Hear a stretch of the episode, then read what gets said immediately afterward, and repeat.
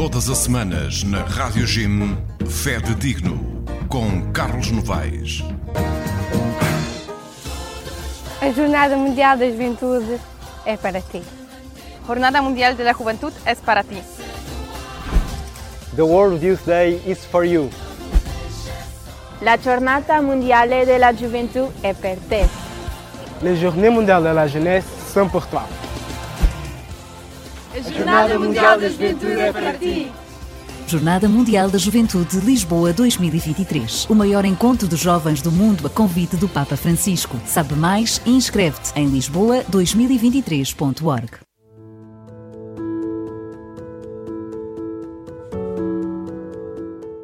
Olá a todos, bem-vindos a este nosso programa Mitos e Lendas da Nossa Fé. Eu sou o Padre Filipe Rezende e este programa, que chega todas as semanas, vem eh, precisamente falar de todas as, as coisas e eh, situações relacionadas com a nossa fé que necessitam, se calhar, de algo mais do que apenas uma pequenina palavrinha. E é precisamente nesse sentido que nós começamos, eh, há um tempo a esta parte, a fazer uma caminhada de tomada de consciência e purificação das imagens distorcidas de Deus. Isso mesmo, eh, se pudeste e tiveste a ocasião de ouvir os programas anteriores, foste dando conta precisamente desta hum, realidade que existe em nós, hum, até em todos estes eh, cristãos que às vezes se dizem muito piedosos e até muito. Um, muito cristãos e, e, e praticantes, não é? Um, todos nós, um, do Papa aos bispos, aos padres, inclusive eu, e também cristãos muito comprometidos, um, somos tantas vezes dominados sem, sem o saber e sem, sem sermos conscientes pelas imagens distorcidas de Deus. E é isto que este programa também te quer ajudar a fazer. Ao longo dos programas anteriores fomos-te hum, precisamente explicando uh, como é que funcionam estas um, questões da nossa fé, da questão das imagens distorcidas de Deus e começamos precisamente com a menção de um, uma frase de um livro uh, que é um, original em italiano, não é Quello che credi, liberar-se della falsa immagine di Dio, do padre Consentino. Ehm, este hum, padre tem precisamente este livro que nos fala eh, precisamente de um Deus que não é aquele que tantas vezes nós acreditamos. E hum, ele começa com esta frase: Quem tem uma imagem severa de Deus tenderá a ser também rigoroso consigo mesmo. Quem não se consegue livrar da ideia de um Deus que castiga, muitas vezes está dentro de si mesmo, até tem esta tendência a punir-se. Imagens patológicas de Deus levam a imagens doentes também de nós próprios e vice-versa. Fazer as pazes com Deus, libertando-se das imagens distorcidas que temos dele, é uma das maiores aventuras espirituais do nosso tempo e uma das poucas possibilidades que temos de nos abrir a uma verdadeira relação com o Senhor. É este o desafio que ele nos lança, precisamente numa altura em que hum, há tantas coisas por aí que realmente nos estão a confundir. Hum, tantas hum, versões, digamos assim, de cristianismo, tantas eh, devoções que, eh, ao fim e ao cabo, não nos mostram o verdadeiro Deus que Jesus nos revela no, Evangelho.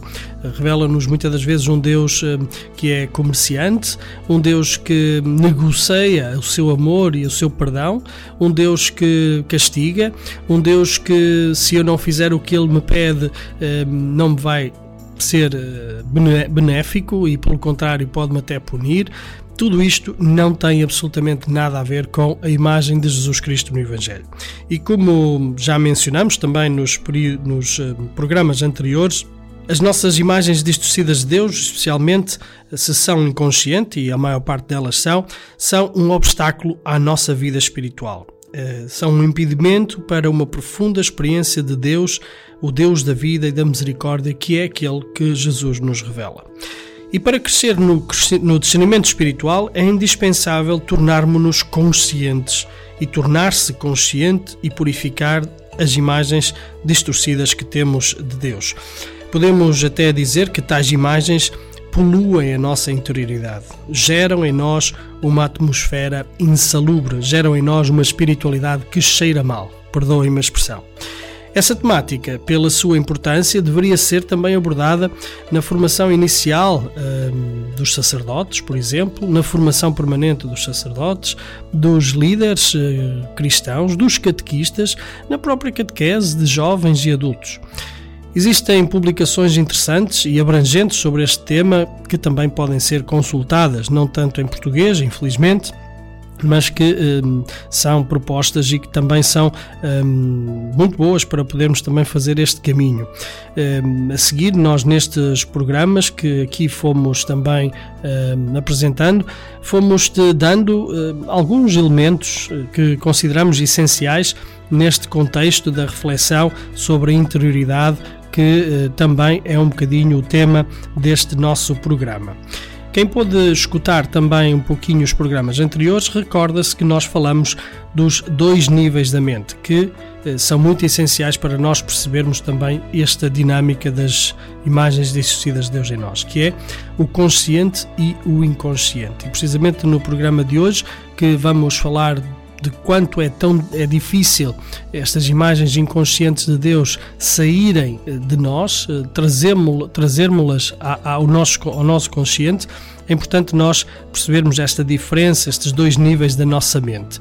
O conteúdo presente nestes dois níveis da nossa mente humana nem sempre está em sintonia. Por exemplo, posso pensar que tenho uma boa autoestima, mas eh, ao nível inconsciente posso ter uma imagem negativa de mim mesmo. Estou convencido de que sou altruísta, que faço muito bem aos outros, que tenho muito bom serviço aos outros, mas por causa da minha forte necessidade em ser reconhecido, a motivação inconsciente dessa minha dedicação é uma, eh, uma razão profundamente egocêntrica e egoísta. Eu faço não porque realmente sou altruísta porque estou convencido que dar a vida, como Jesus o diz, hum, é aquilo que é essencial, mas faço para poder ser reconhecido. E isto acontece tantas vezes inconscientemente da nossa parte. Aliás, um bocadinho aquilo que toda a gente fala tantas vezes, não é? Dos cristãos que são melhores os que lá não vão à igreja do que aqueles que lá não. Bom, enfim, esta é tudo uma maneira de um, desculparmos-nos tantas vezes das coisas, mas no fundo é isto, aquilo que São Paulo já dizia. Uh, eu faço aquilo que não quero e aquilo que deveria fazer não, não, não o faço, não é? Então, esta dissonância entre estes dois níveis, eu posso vivê-la também com a minha relação com Deus. E esta relação depende então da imagem que eu tenho dele.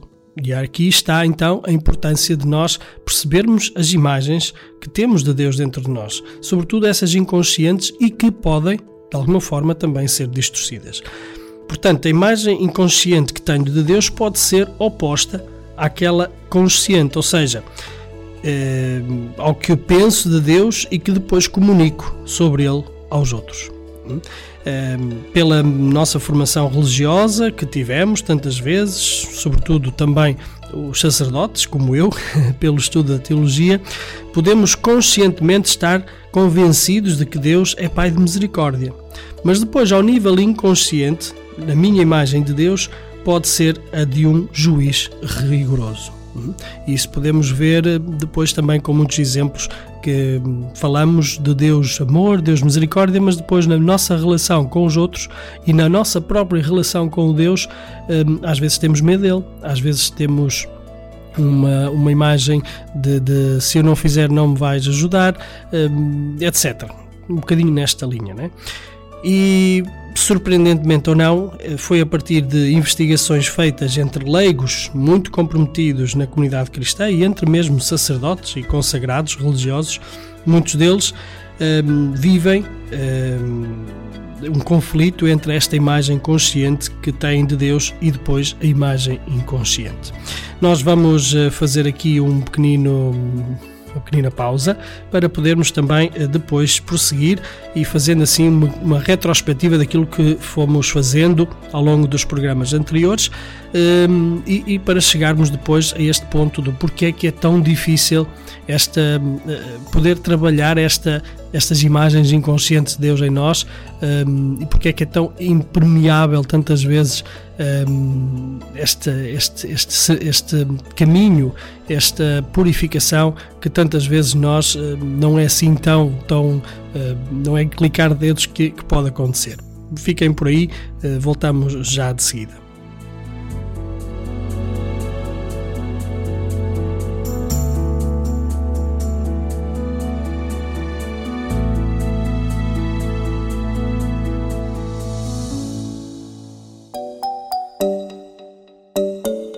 Cenas que o Papa nos diz. Que vale a pena ouvir. Fazei barulho. Deitai fora os medos que vos paralisam, para que não vos convertais em jovens mumificados. Vivei. Entregai-vos ao melhor da vida. Abri a porta da gaiola e saí a voar. Por favor, não vos reformeis antes do tempo. Da exortação, Cristo vive. Cenas que o Papa nos diz. Que vale a pena ouvir.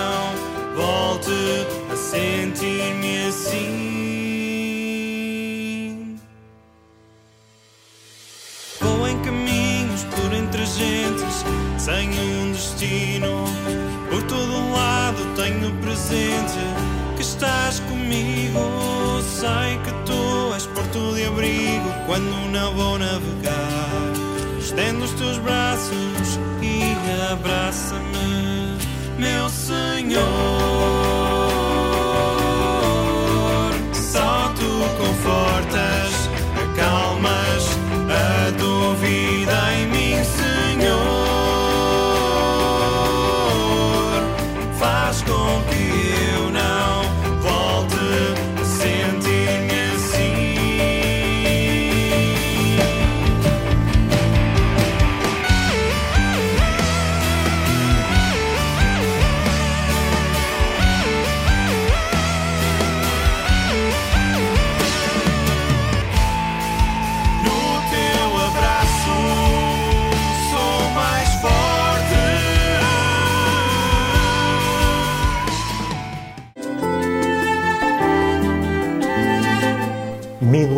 Missionário. missionário.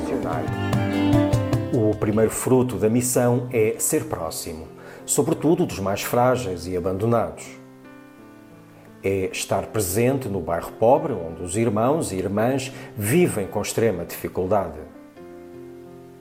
Onde parece que o tempo está sendo desperdiçado inutilmente cuidando de pacientes. Na selva amazónica ou africana, no deserto ou no centro da cidade, onde todos vivem com pressa e ninguém suporta que falem de Deus. E é aí que os frutos da missão brotam.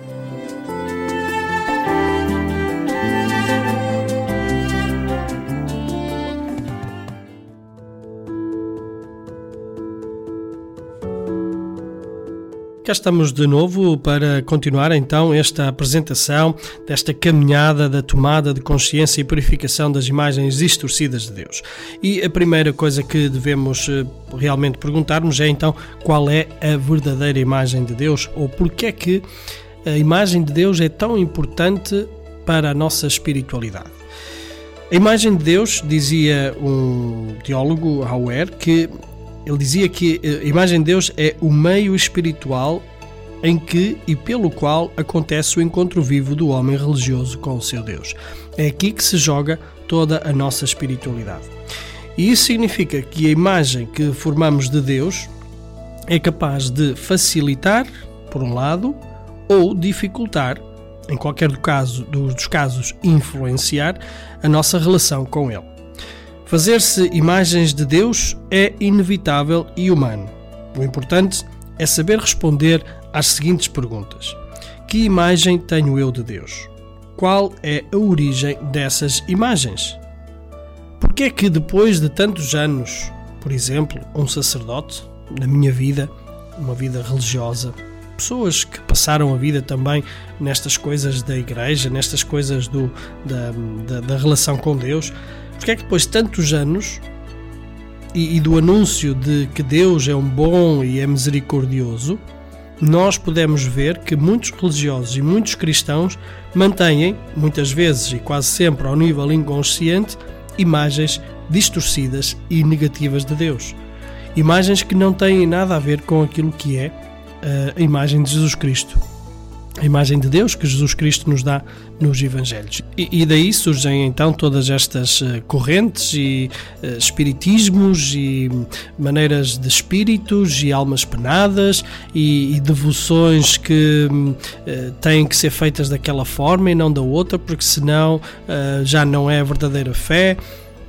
Tudo isto está longe daquilo que é o, Jesus, o Deus de Jesus Cristo do Evangelho. E tudo isto eh, só está a afastar pessoas, eh, isto, tudo isto só está, pelo menos muitas pessoas. Há outras que por causa da imagem distorcida que têm de Deus, encontram nisto também uh, a resposta aos seus, uh, às suas frustrações, a resposta aos seus medos, a resposta às suas fobias, a resposta aos seus, às suas compulsões, etc, etc, etc, e às suas emoções tantas vezes. Não é? Então ter esta forma de abordar como que eu faço para que Deus me proteja, dá-me uma certa segurança, não é? A má notícia é que não é assim que as coisas acontecem. Pelo menos segundo a forma como Jesus nos fala de Deus no Evangelho. Portanto, a primeira coisa então que também convém nós eh, percebermos é que existem dois níveis, ou se quisermos, dois componentes das nossas imagens de Deus. E podemos distinguir aqui dois níveis. Primeiro, o, o nível do conceito, o nível da ideia, uma ideia que temos de Deus, o que dizemos no fundo e aquilo que comunicamos sobre Ele, e esse elemento é sempre consciente, né? As análises que fazemos, tudo isto, uh, a observação que fazemos, aquilo que nós dizemos sobre Deus, né? Mas depois há o nível também relacional, que tantas vezes e muitas das vezes é inconsciente e é aquilo que nos controla também nas nossas eh, maneiras, nos nossos hábitos, nas nossas formas, nas nossas emoções, a nossa forma de viver. E, e isso é o que caracteriza também a nossa relação com Deus, é o nível relacional. O, o, o, nível em que vivemos nessa relação com Ele. E, como dizíamos, esse nível é sempre e muitas vezes, ou quase sempre, inconsciente. E entre estes dois níveis pode haver duas coisas.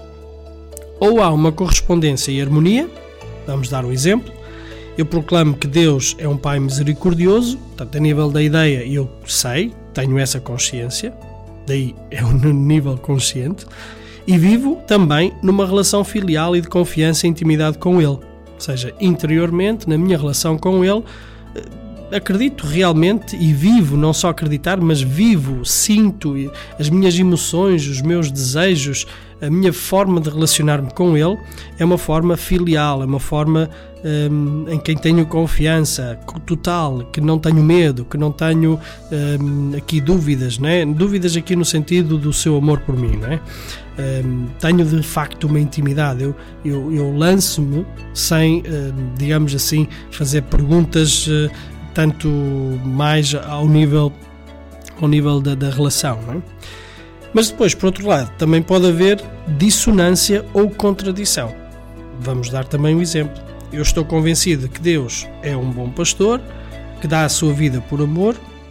Eu uh, anuncio, por exemplo, no meu caso, no meu ministério, e isto é a nível do conceito, a nível da ideia, isto é a nível consciente, mas na minha relação com Ele eu sinto apenas distância e indiferença. E aí é o nível relacional. Portanto, devemos sempre distinguir estes dois níveis, estas duas componentes. O nível conceitual é sempre consciente e corresponde ao que proclamamos, ao que falamos, ao que dizemos, ao que anunciamos sobre Deus. Quando o nível relacional é consciente também, podemos então verificar se os dois níveis estão ou não em harmonia e, quando necessário, esclarecer e superar possíveis contradições entre eles.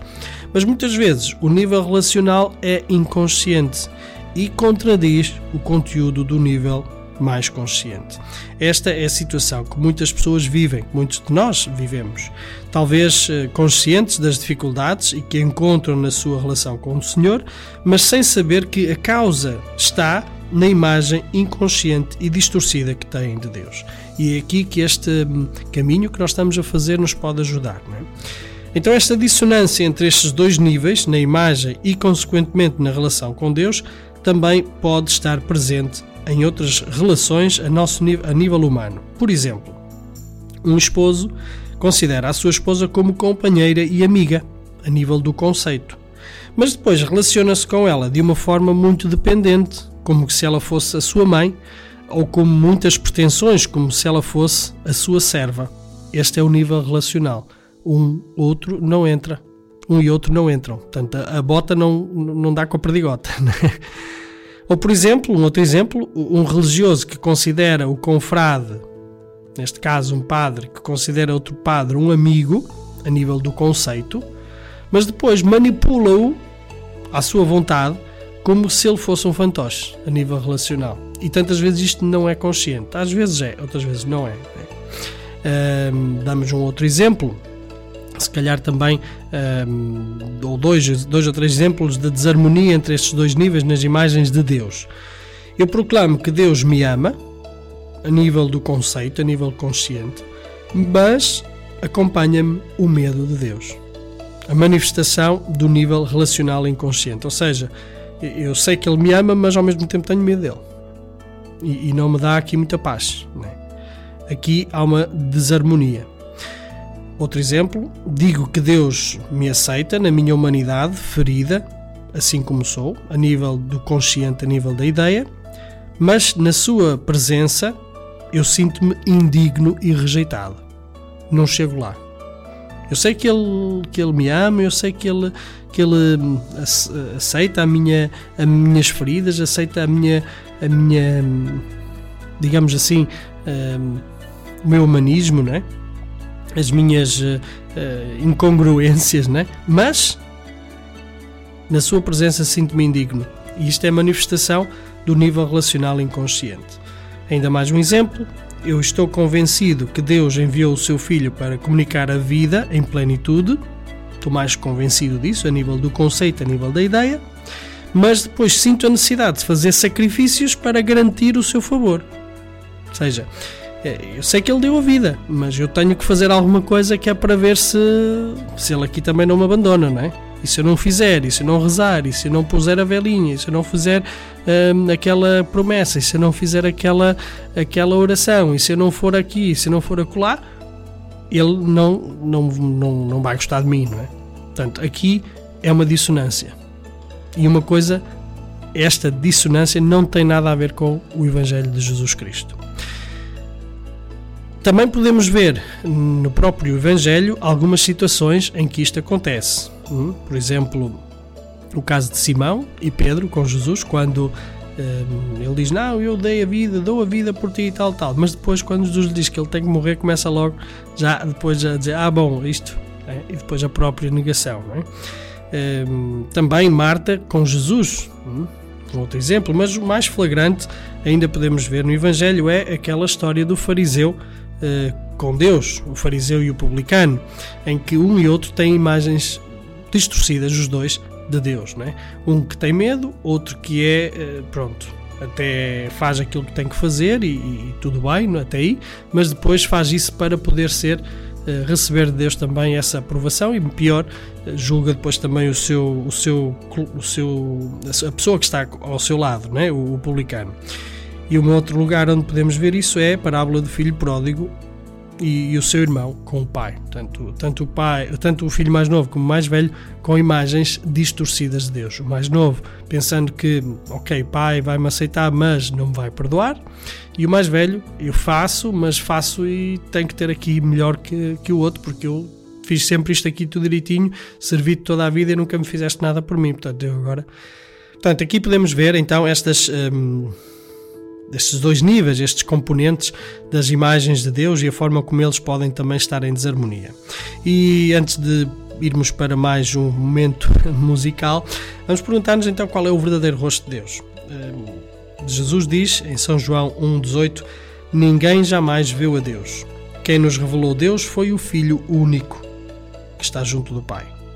Podemos conhecer apenas e somente o verdadeiro Deus através somente de Jesus. E olhando para aquele que foi trespassado, é possível ver o rosto de Deus e ter uma visão correta da sua imagem. Mas ninguém nos pode revelar quem é Deus.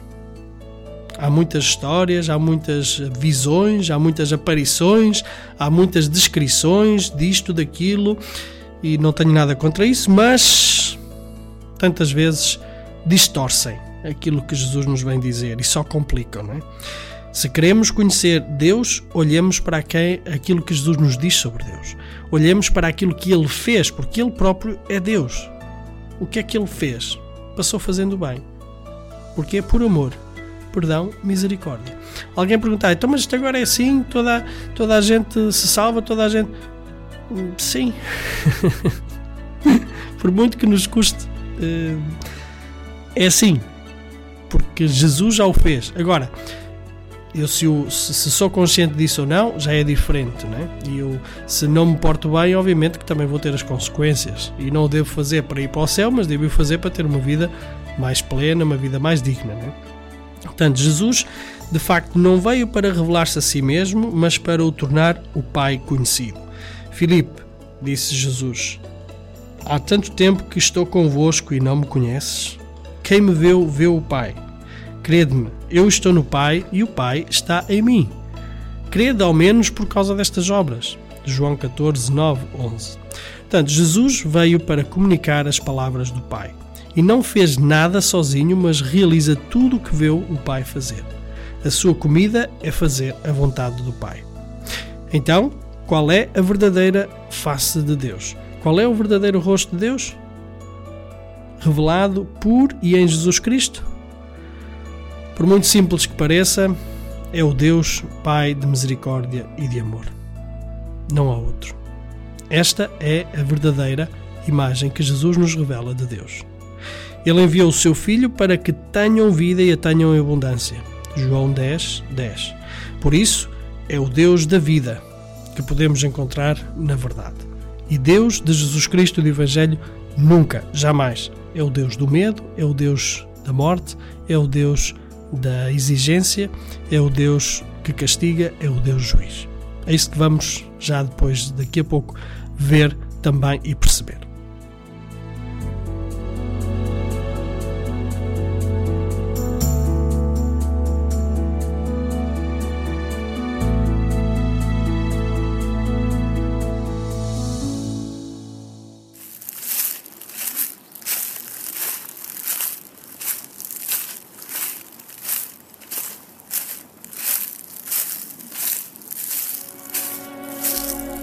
O caminho da fé.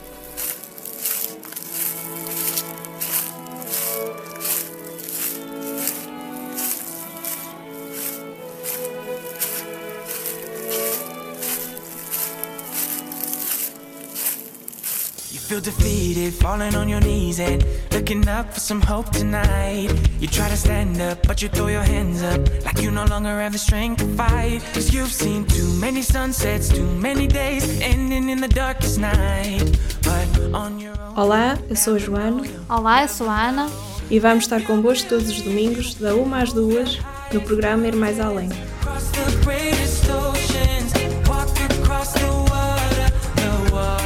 Connosco estará também uma equipa a preparar um programa para ir ao teu encontro e para também tu poderes ir mais além connosco.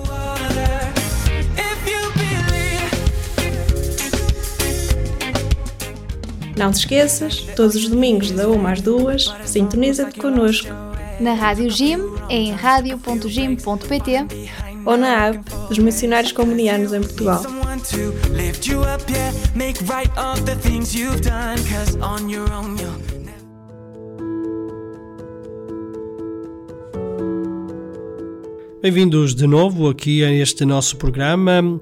Mitos e Lendas da Nossa Fé. Estamos aqui também a apresentar-te e a fazer também uma apresentação de novo, um, um, resumo daquilo que foram os capítulos e os episódios anteriores um, desta série dedicada à tomada de consciência e purificação das imagens distorcidas de Deus em nós. E quais são então essas imagens distorcidas de Deus mais comuns? Estas imagens eh, distorcidas de Deus foram, ehm, digamos assim, elaboradas, estão aqui apresentadas, a partir de várias pesquisas feitas, e atenda-se a isto, entre religiosos e leigos comprometidos, padres, missionários e outros religiosos e religiosas, irmãs, ehm, pessoas muito comprometidas, como também leigos muito comprometidos na comunidade cristã. Não estamos aqui a falar de pessoas que não vão sequer à missa. É? Estamos aqui a falar muitas vezes de pessoas que são de prática dominical, de prática religiosa, digamos assim, eh, e sacramental eh, muito assídua e muito concreta. É? Portanto, estas pesquisas levaram a que eh, se descobrissem né, que há estas imagens distorcidas de Deus que são assim as mais comuns, né? e são feitas também e descobriram-se também um bocadinho a partir da nossa própria experiência, né? Uh, quando vamos também falando com as pessoas. Né? Então, existem estas imagens distorcidas de Deus que são mais comuns, como por exemplo, primeiro, o Deus que julga e castiga, o Deus que é juiz e castigador. Eu não vou entrar aqui na, na, nos detalhes porque remeto para os episódios anteriores para podermos perceber porque é que estas imagens, ou em que é que estas imagens distorcidas se manifestam, como é que elas se manifestam em nós. Mas basicamente é olhar para Deus como me está ali, tipo Big Brother, a julgar-me, e se eu não me porto bem, depois vai-me castigar de muitas mil e uma formas. Pode ser através de má sorte na vida, pode ser através de situações que vão acontecendo que eu interpreto isso como o castigo de Deus. Depois, uma outra imagem distorcida de Deus é o Deus da morte. O Deus que é masoquista é? que quer o sacrifício, que quer o sofrimento, que exige dor, que exige sangue, é?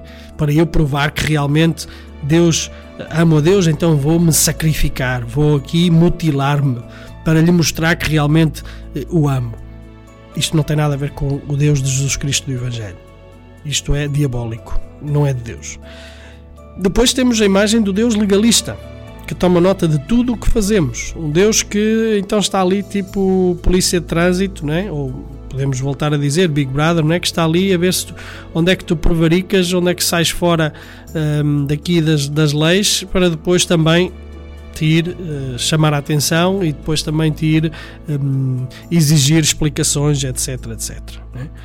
Também este não é um Deus que tenha a ver absolutamente algo que seja com a imagem de Deus que Jesus nos dá no Evangelho. Temos depois o Deus da eficiência, que exige perfeição. Este é um outro que eh, também tantas vezes está presente quando nós, eh, não, a posição tem que ser assim, a igreja tem que estar assado, eh, isto se não for assim, a liturgia, se não for assim desta maneira, daquela, já não é válida, se depois as coisas não forem desta forma, tem que. Enfim. Só satisfazemos a Deus quando as coisas são perfeitas. E só Deus só aceita a nossa relação quando nós somos perfeitos, não é? Também isto está muito longe daquilo que é o Deus de Jesus Cristo no Evangelho. Depois o Deus distante e diferente, aquele que nós dizemos, ah, Deus não quer saber, Deus está longe, Deus não se mete nestas coisas, Deus hum, está indiferente ao sofrimento. Se de facto Deus existe, então porque é que Ele não faz nada para estas crianças que sofrem? Porque, ou seja, um Deus que eh, não tem nada a ver com a nossa realidade. Também isto não tem nada a ver com o Deus que Jesus Cristo nos mostra no Evangelho. O Deus que desperta medo, que precisa de mediadores para ser apaziguado. E aqui entra toda uma devoção, tudo aquilo que tem a ver com devoções, que tantas vezes se transformam em. Um, em práticas que uh, só nos inculcam ainda mais medos, que nos põem ainda mais uh, dependências, que nos põem ainda mais incertezas. E depois, se não fizermos daquela forma e se não fizermos aquilo, uh, já não temos a certeza que Deus nos, nos, nos escuta, que Deus nos ama, né? e depois ficamos com medo. Né? Portanto, Deus que desperta medo não é o Deus de Jesus Cristo. O Deus comerciante, que me dá se eu lhe der.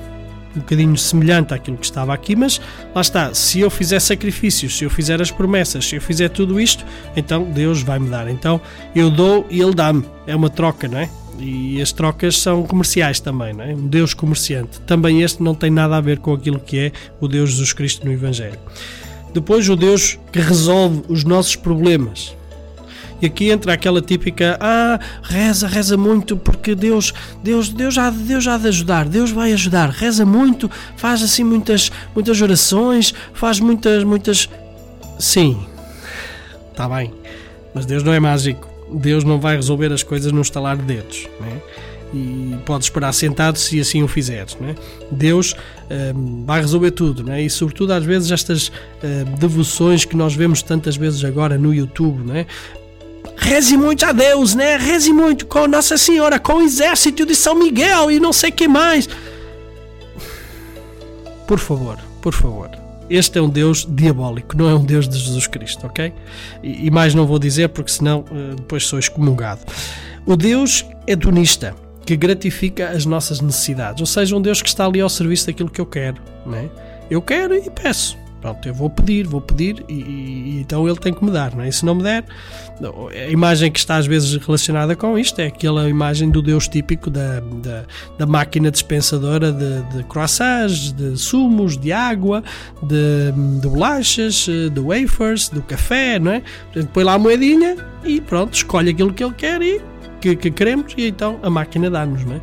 Pronto, é esta imagem do Deus máquina dispensadora de de, de géneros, não é? também não tem nada a ver com o Deus de Jesus Cristo. Estas imagens e outras que vão nesta linha podem uh, ser, ser conscientes, mas muito mais frequentemente são inconscientes, são demoníacas, porque nos afastam de Deus, o Pai revelado por Jesus Cristo. Portanto, cuidado com estas imagens, cuidado com estas devoções, cuidado com estas uh, uh, maneiras de olhar para Deus, maneiras de falar de Deus, mesmo que haja milhares de seguidores destas páginas de YouTube. Só nos estão a desajudar, só te estão a complicar. Portanto, vamos estar atentos a estas imagens distorcidas de Deus. Eu convido a ouvirem os programas anteriores para poderem também perceber mais a explicação mais detalhada de todos estes estas imagens distorcidas de Deus. Eu creio que foi o episódio terceiro, quarto e quinto ou por aí que eh, falamos muito mais detalhadamente e com exemplos muito concretos destas imagens distorcidas de Deus que são mais comuns.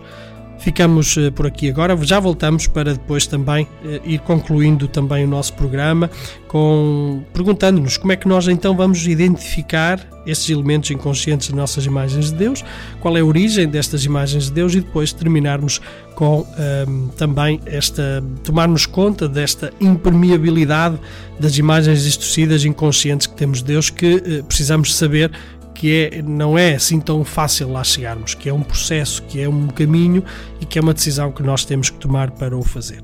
Já voltamos dentro de momentos.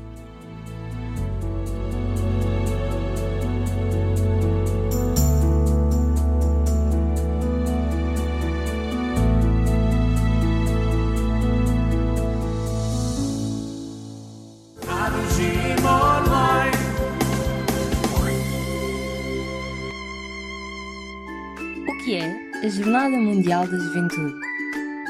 Vamos dar-te a conhecer. A Jornada Mundial da Juventude é um evento religioso que reúne milhões de católicos de todo o mundo, sobretudo jovens. Foi oficialmente estabelecida pelo Papa João Paulo II a 20 de dezembro de 1985. Sabias que para cada jornada o Papa sugere um tema retirado de um versículo bíblico? A JMJ foi inicialmente estabelecida para ser um evento anual, mas agora realiza-se com intervalos de 2 ou 3 anos. Tem o objetivo de alcançar novas gerações de católicos. Apesar de ser organizado pela Igreja Católica, é um evento aberto a todos os jovens do mundo. A JMJ conta com dois símbolos que a acompanham e representam: a cruz peregrina e o ícone de Nossa Senhora Salus Populi Romani. A cruz simboliza o amor de Cristo pela humanidade. O ícone de Nossa Senhora representa a presença de Maria junto dos jovens. Estes símbolos têm viajado e sido apresentados ao mundo pelos jovens pelo exemplo diário das suas vidas cristãs. Em 2023, Lisboa receberá a Jornada Mundial da Juventude. Será um ano de peregrinação, expressão da Igreja Universal, evangelização da juventude. E claro, de festa e alegria. Estás pronto para embarcar nesta aventura de preparação até à Jornada Mundial da Juventude 2023?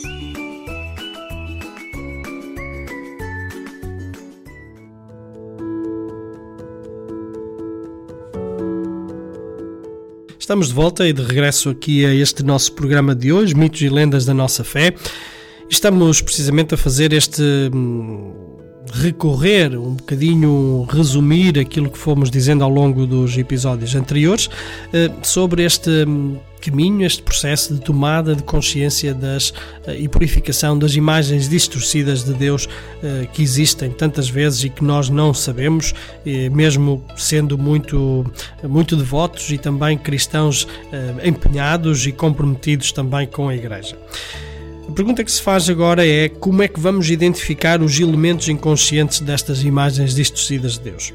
Existem quatro, pelo menos quatro maneiras de nós podermos abordar este aspecto e remeto também para os episódios anteriores para depois um, ser um bocadinho mais específico sobre isto.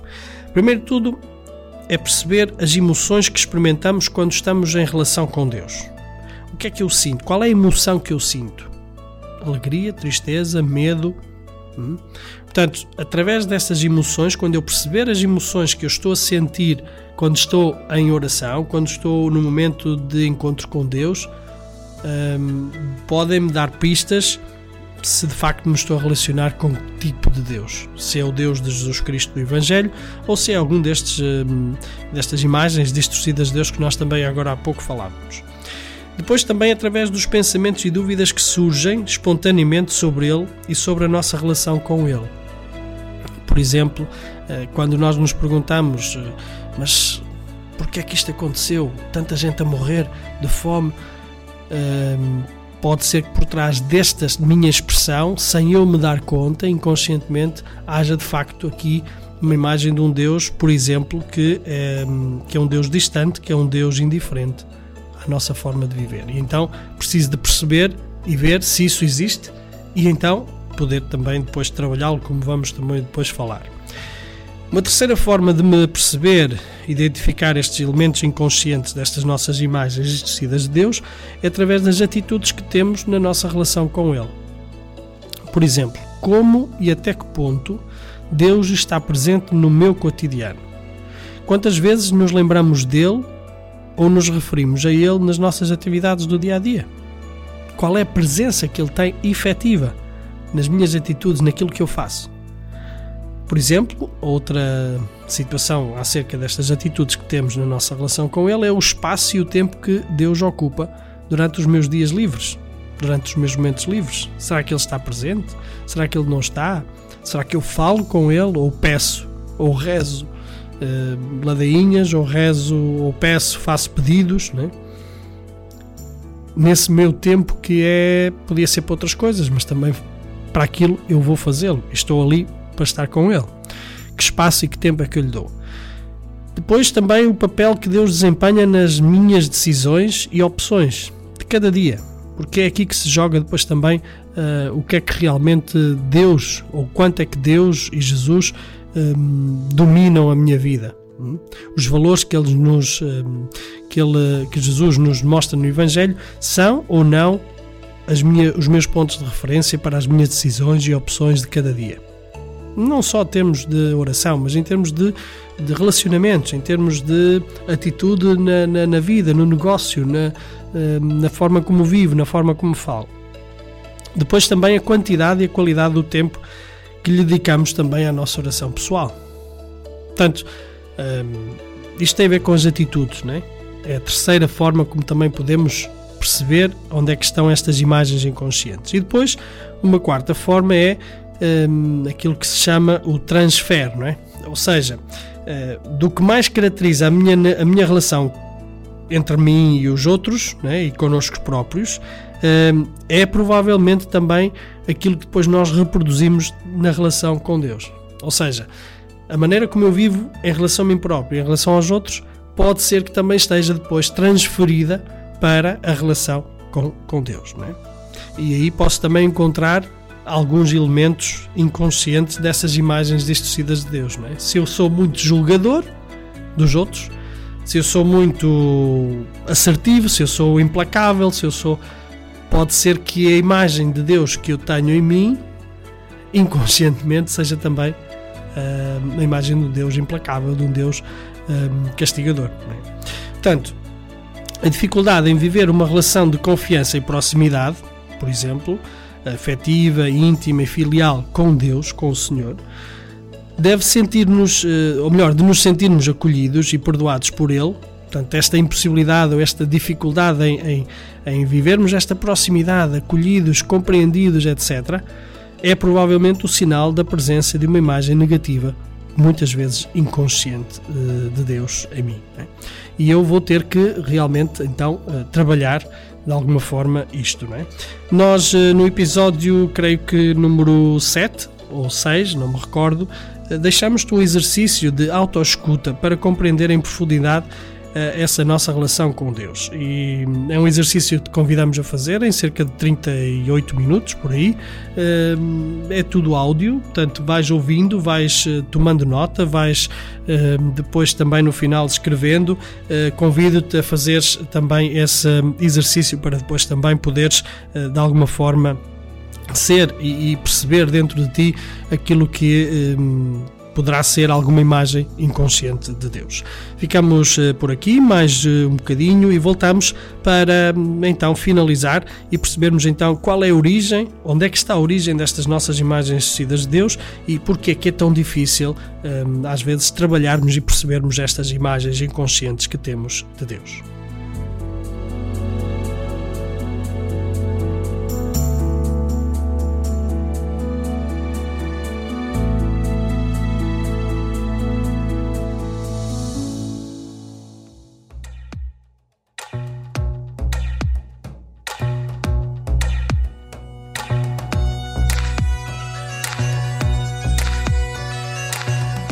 Guerreiros de Santiago.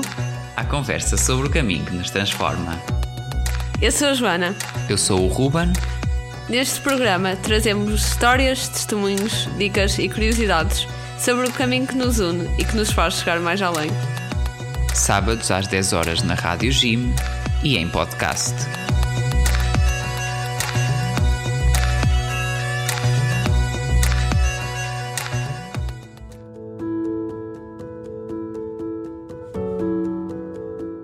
Estamos de volta aqui também a este programa Mitos e Lendas da Nossa Fé. Neste caminho que estamos a fazer de tomada de consciência e purificação das imagens distorcidas de Deus em nós. E falávamos então há pouco que agora nos uh, iríamos debruçar sobre de onde é que vêm estas imagens, qual é a origem destas nossas imagens distorcidas de Deus. E precisamente elas têm a ver com a nossa infância isso mesmo. A criança, eh, por causa da nossa limitada habilidade relacional e reflexiva, ou seja, eh, nós até aos 7, 8 anos eh, não temos esta capacidade de relacionar coisas, de refletir, não é?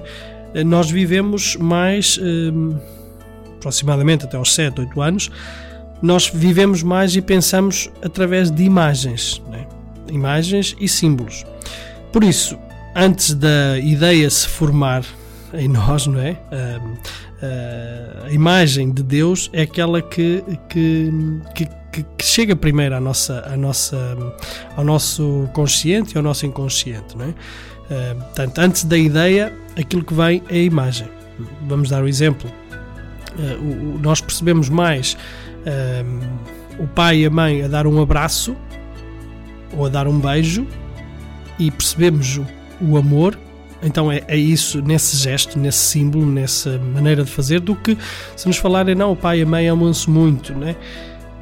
nós não percebemos até aos 7, 8 anos. não percebemos exatamente o que é isso do amor, não é essa, essa, essa ideia do que é o amor. Nós vemos, vemos o que é o amor, não é? E isso é que nos dá, uh, forma em nós, então, o que é que é o valor do amor, não é?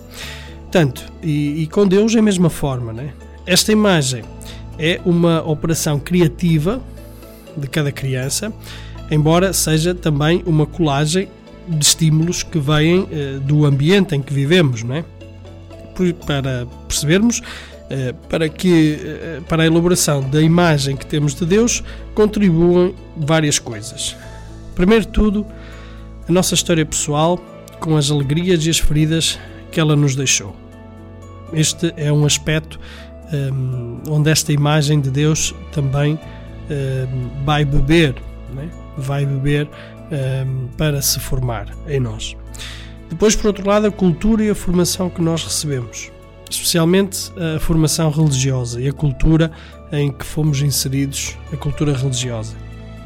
Depois também a nossa relação com os pais e com outras pessoas significativas, especialmente na nossa infância. Né? Uh, também vão ajudar a formar uma imagem mais positiva ou mais negativa. E também ainda as mensagens positivas e negativas e a atitude fundamental diante da vida que foi interiorizada em nós durante a nossa infância, particularmente de, dos nossos pais ou das pessoas mais próximas de nós, mais significativas. Portanto, essas mensagens que nos foram passando um, das suas atitudes diante da vida, né? Uh, e a atitude fundamental e, e essa uh, mais positiva, mais negativa, mais resmungona, mais, mais, uh, mais pacífica, mais agressiva. Portanto, tudo isto todas estas várias dimensões vão, vão formar e vão, vão influenciar a formação da imagem de Deus em nós.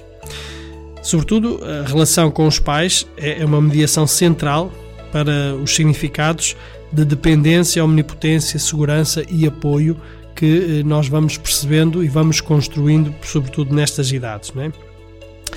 A influência dos pais eh, condensa-se, sobretudo, eh, em alguns aspectos. Primeiro tudo, na atitude fundamental diante da vida que eles transmitiram através da comunicação verbal e não verbal, explícita e implícita, e em particular a da nossa mãe.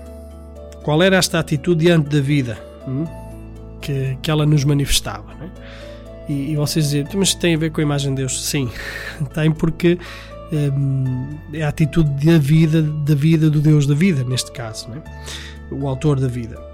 Depois vai influenciar também no tipo de apreciação que eles tinham da sua própria existência. Se eram pessoas amarguradas, se eram pessoas felizes, se eram pessoas mais uh, resmungonas, se eram pessoas mais mais implicada, impliconas, se eram pessoas mais, hum, mais hum, afáveis. Tudo isto vai também influenciar a nossa própria imagem de Deus e da, da vida. Também a influência dos julgamentos de valor que os nossos pais ou as pessoas de referência da nossa infância faziam, a forma como julgavam. Depois também vai influenciar, os pais influenciam no nível da autoavaliação que eles experimentam e que de consequência também comunicam. Se eram capazes de fazer uma autoavaliação, se eram capazes de se perdoar, se eram capazes de um, parar um bocadinho e, e, dizer ok, vamos aqui ver o que é que está a acontecer e se for preciso retornar e pedir desculpa. Um, se havia este ambiente, uh, vai-me ajudar também e vai influenciar a imagem que depois eu vou construir e também no facto de que a confiança, o amor, a esperança, o perdão, a, conf a confiança sejam concretamente operativos e vivenciados nas suas vidas. Tanto mais estes valores de confiança, amor, esperança, perdão eram reais, concretos, visíveis uh, e vividos né, e que se viam em gestos.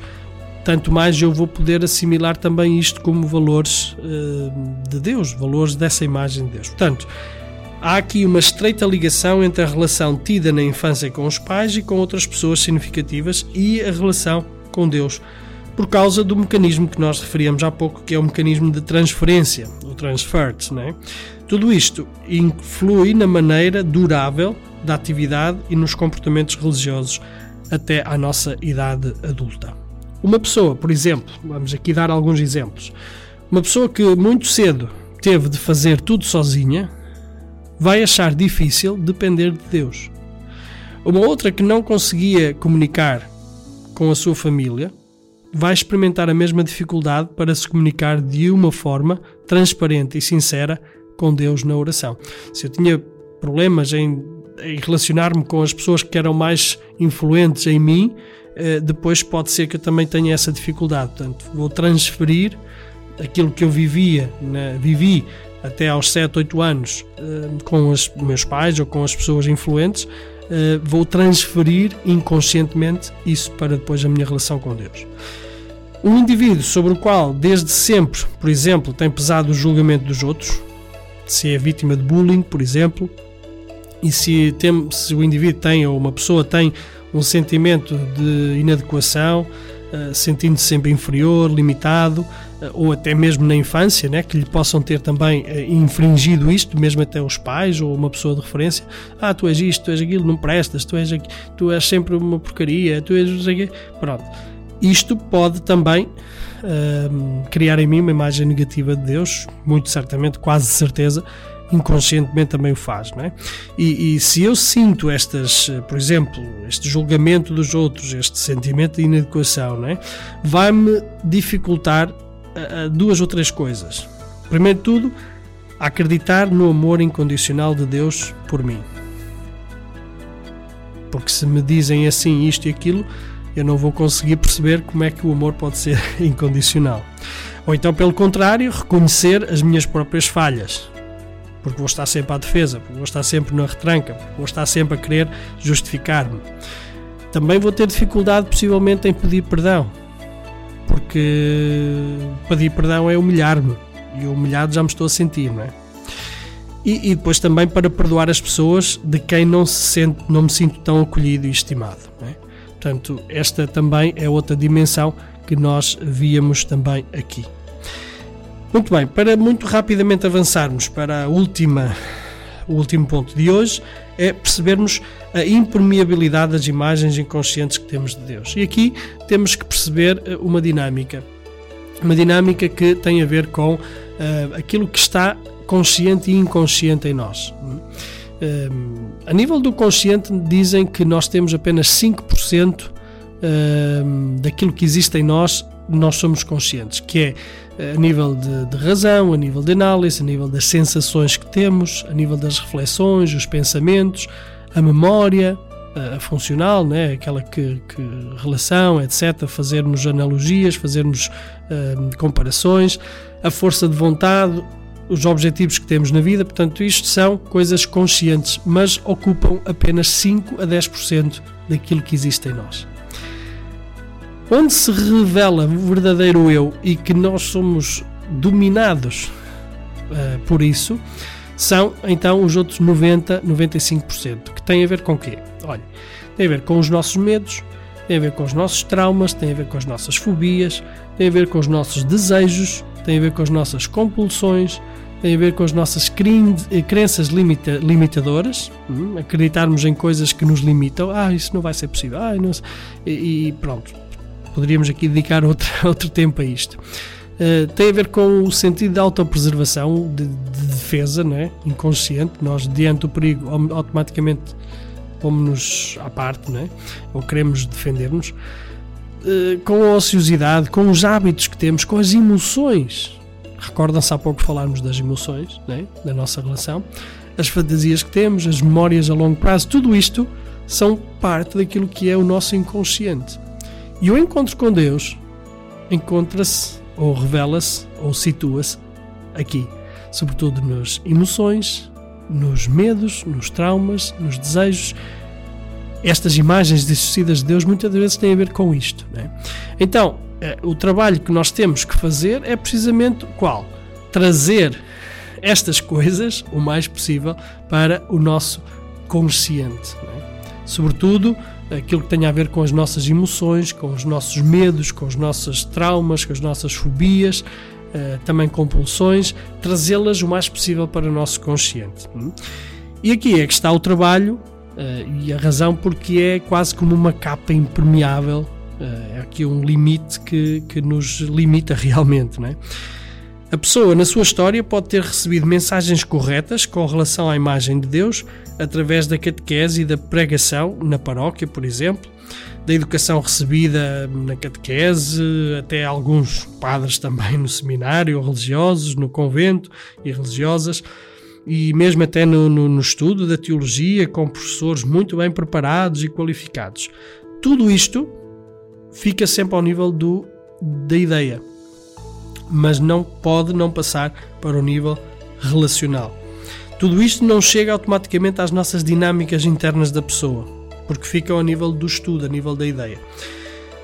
E porque falha este hum, vir para as dinâmicas internas, não transformam então as imagens distorcidas de Deus que foram formadas em nós na infância.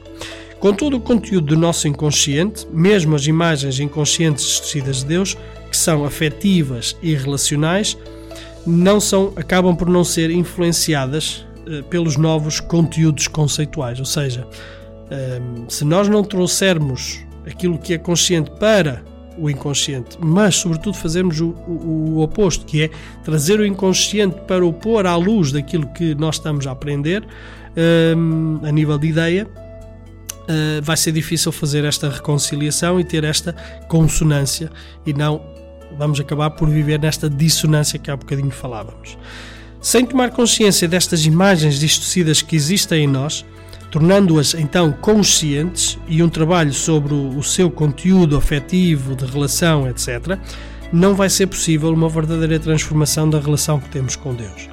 É uma condição para um verdadeiro caminho espiritual. Se não fizermos isto, Uh, não são devoções, não são uh, oraçõezinhas, não são muitos tercinhos, muitas missinhas que nos vão fazer uh, ter uma relação com Deus mais profunda.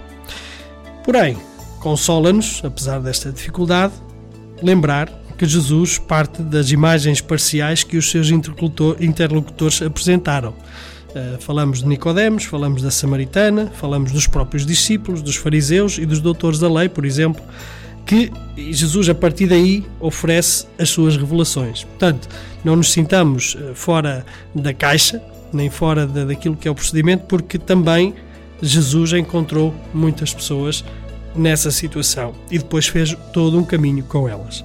Portanto, somos consolados também pela promessa, obviamente, que o Espírito Santo também virá em nosso auxílio em nosso encontro para podermos também fazer este caminho.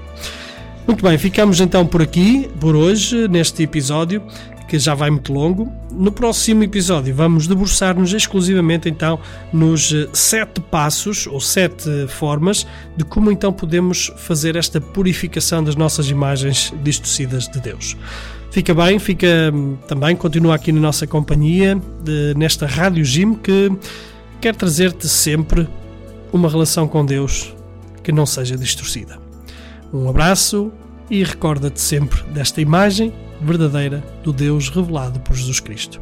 Um Deus que é Pai, misericórdia incondicional.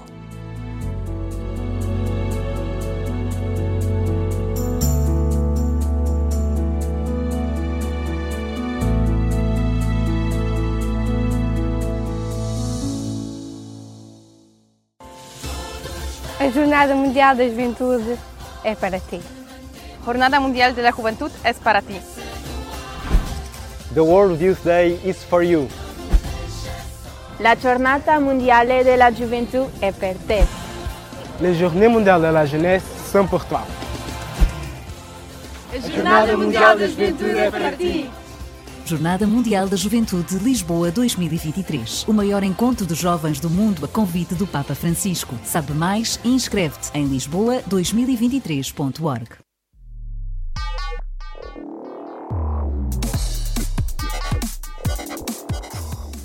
Esta é a Rádio Jim, Jovens em Missão. Uma rádio jovem, feita por jovens.